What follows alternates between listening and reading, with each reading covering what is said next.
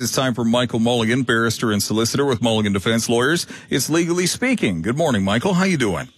Hey, I'm doing great. Always good to be here. Some interesting stories on the agenda this week. I'm reading the first one here. A question of who owns a dog and her puppies, does that say?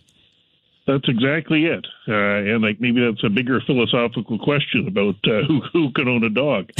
um, and this is a case out of Port Alberni, uh, and the uh, case uh, involves a uh, person who went to uh, purchase, their from their perspective, a dog from an organization presenting itself as Ziggy's Rescue.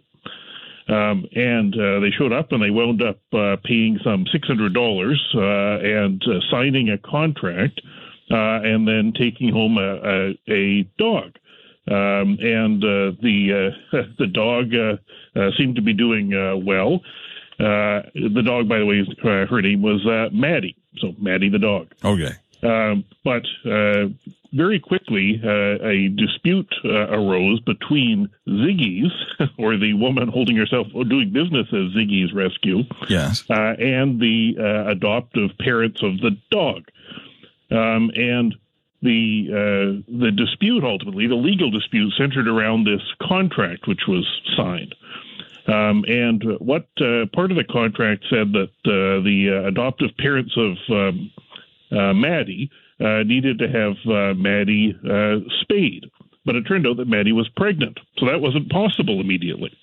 Um, and things got worse when uh, Ziggy's, the woman operating as Ziggy's Rescue, uh, showed up at the home of the people who purchased the dog, uh, demanding uh, the dog and ultimately the puppies. Huh.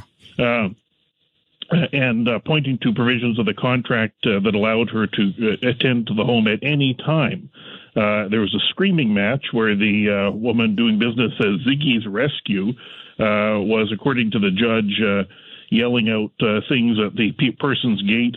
Like uh, puppy thieves uh, and saying things that she was going to call the police and we will bury you. we will bury you over the puppies we will bury. okay. Uh, and so this all wound up eventually in provincial court, in small claims court. Oh, good. With uh, the the woman uh, doing business as Ziggy's Rescue, uh, claiming uh, for uh, what she said was lost revenue, including from the puppies. and so the judge, first of all, made some very interesting findings. First of all, the the woman operating this uh, or holding herself out as Ziggy's Rescue, claimed to be a non-profit. Uh, but uh, the judge concluded that at this line, however, simply identifying yourself as a nonprofit organization does not mean you are one. uh, and concluded that the woman was, in fact, operating a, a, business. She would charge several hundred dollars for each dog, uh, and uh, she would rescue the dogs. The judge found that uh, the woman gave evidence that she had removed dogs from a First Nations community in northern Manitoba, brought them back to British Columbia, uh, and was effectively selling them, uh, and then making money selling puppies as well. Um, and uh, the judge found that the woman was simply not forthcoming about what was going on. that even though she claimed to be a nonprofit society, uh, that did not appear to be so. Uh, and when the judge asked her questions about things like uh, the amount of money being made and whether she was reporting it, um, she gave evasive answers like, well, I'm getting to that, or things to that effect. Uh, but that then brought the judge to, okay, well, what's to be done with uh, Maddie and the puppies? Yeah. Um, and the uh, people who purchased the puppies, or purchased Maddie, who had the puppies, gave the puppies to the SPCA.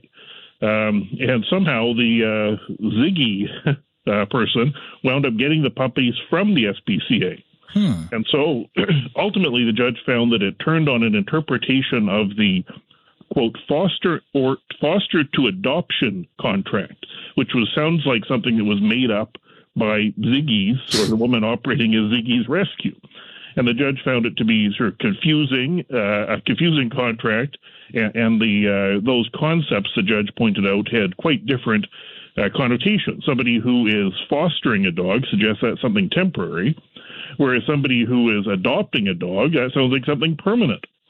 Uh, and some of the legal principles the judge applied to interpreting this agreement um, involved, first of all, a, a concept uh, of conditions in a contract being unreasonable and not enforceable for that reason. Hmm. And the judge found that, for example, some of the conditions written in there included this purported condition to allow anyone from this woman or anyone associated with Ziggy's to show up at the home at any time without any warning uh, to deal with the dog forever. Hmm, forever. Uh, and indeed, wow. indeed, she showed up in that way, you know, calling the defendants names and causing a disturbance and uh, yelling out the thing the judge found she yelled out. Uh, and also conditions uh, written in there saying that if there was any breach of the agreement, the dog had to be returned at any time. And the judge found that those things were unreasonable uh, and not enforceable terms of the contract. The other very interesting thing the judge did uh, is the uh, the judge assessed, you know, how is a dog to be considered? He said, look, the dog's been referred to at various times as a good, a chattel, uh, uh an animal, or the property. Uh, and the judge, interestingly, he referred to some previous cases that uh, had moved in this direction. But the judge found that one of the considerations he needed to give when interpreting the contract was Maddie's best interest hmm. which is very interesting. That's, of course, the concept we would apply with children. Yeah. For example, yeah. when a judge is deciding about kids, is what's in the best interest of the child.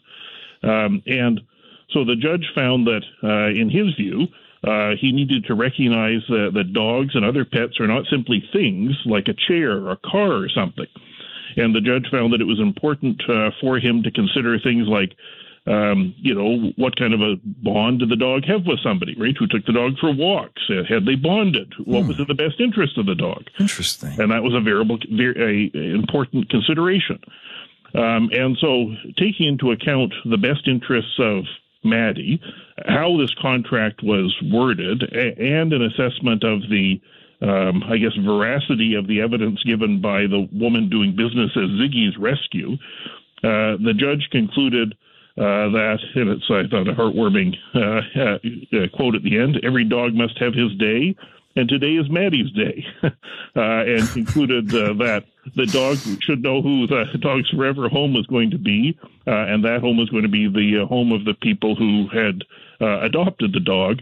Um, and having taken in taken a pretty dim view of this person who had been, according to the judge, holding herself out to be a nonprofit organization when in fact she was selling dogs and making a claim for lost revenue from the puppies the dog had.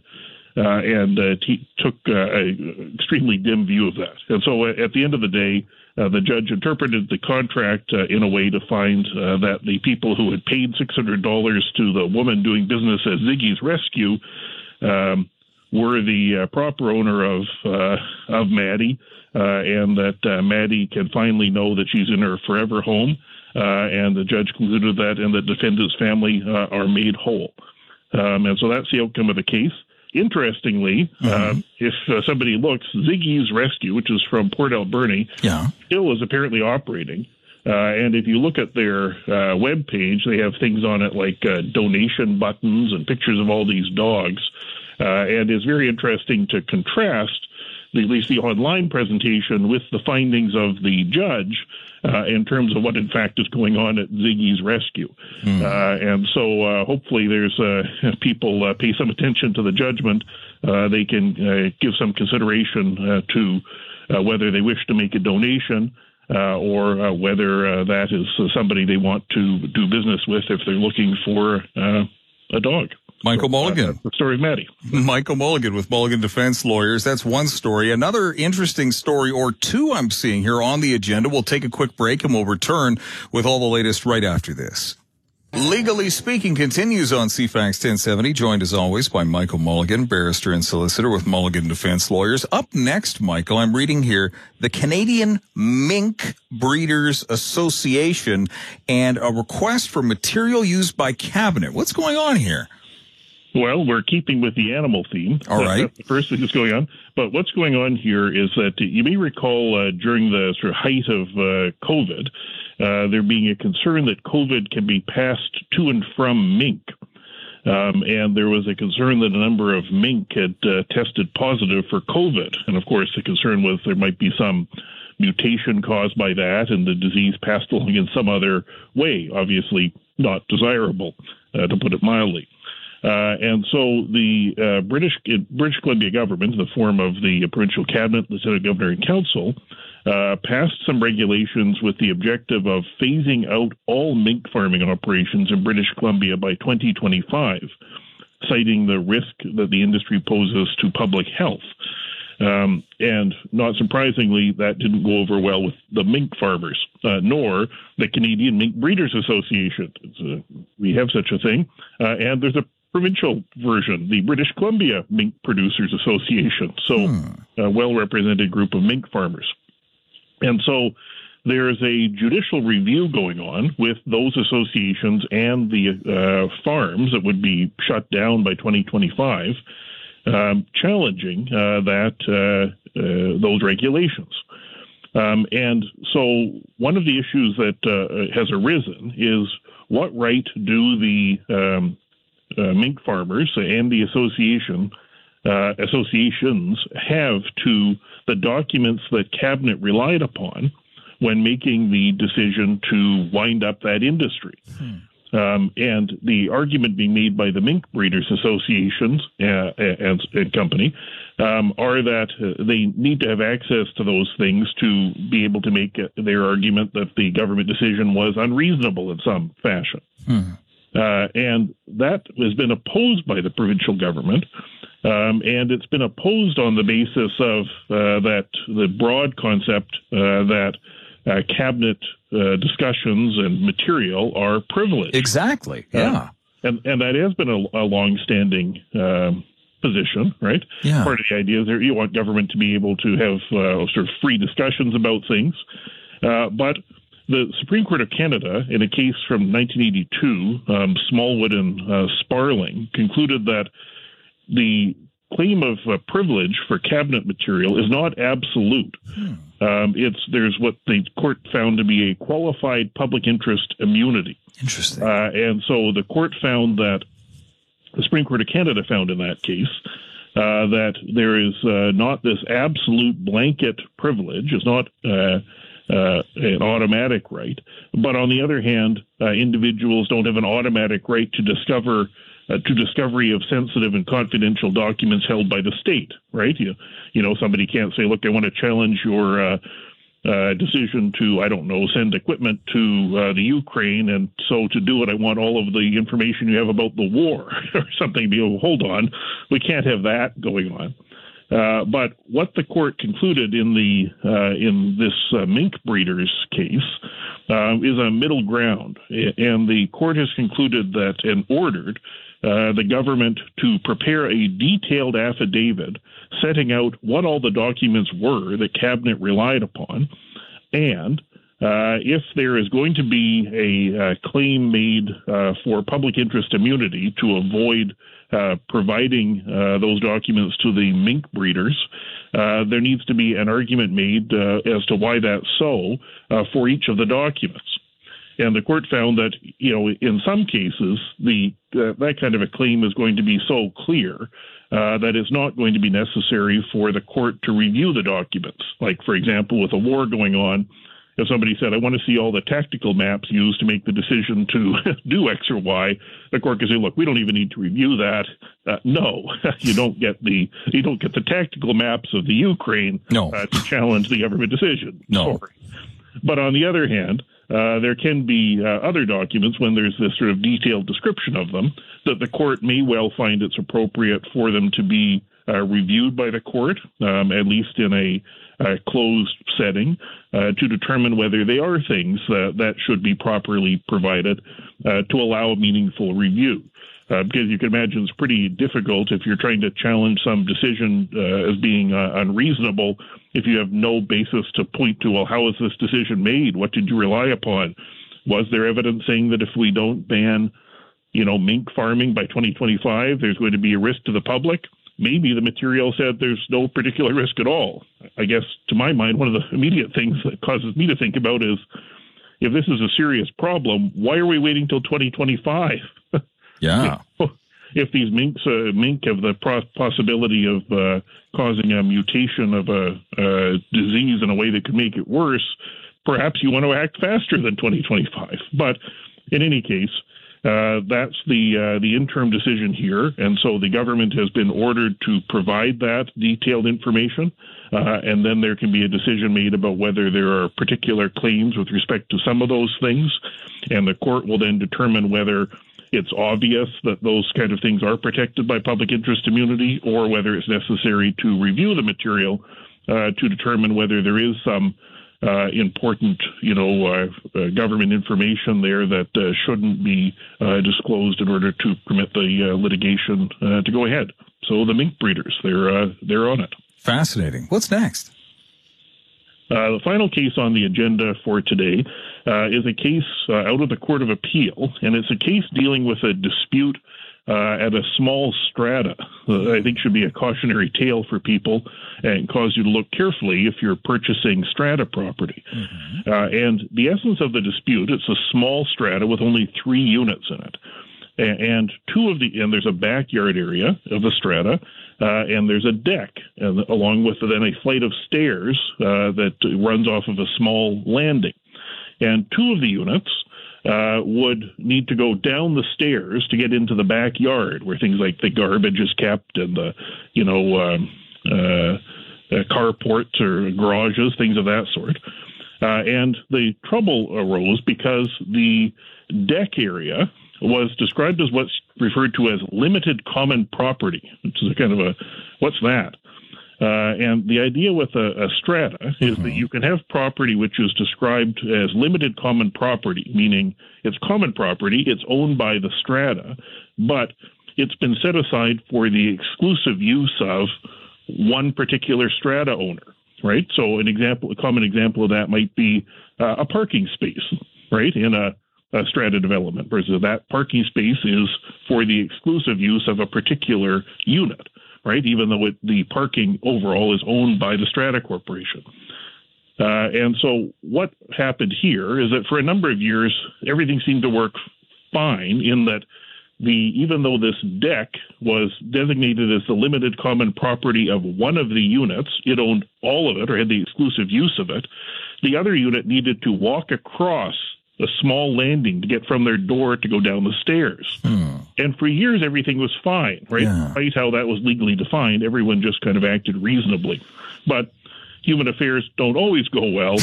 And so various disputes over things like where garbage was going to be kept and whether there should be tenants and various uh, a planter it would seem led eventually to the the uh, owners of the strata unit that had this deck designated as limited common property saying to the owners of the other unit you can't cross it, which meant that they were unable to walk down the stairs to get to the backyard.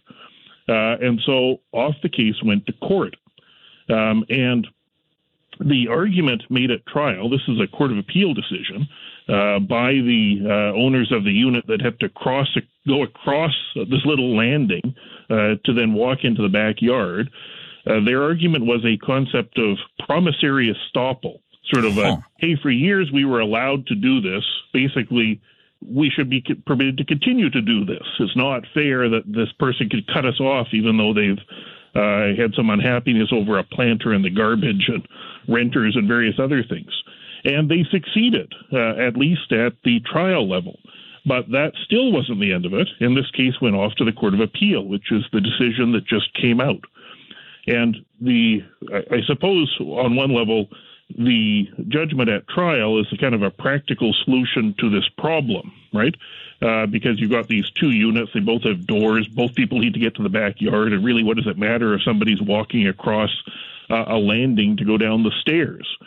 Uh, but the Court of Appeal of, is, of course, concerned with things like setting precedent and making sure that decisions are all in accordance with the law. Uh, and the Court of Appeal found that that concept of promissory estoppel, that hey, I was permitted to do this for a long time by other people, wasn't a basis uh, to enforce a right to keep going over this little landing to go down the stairs.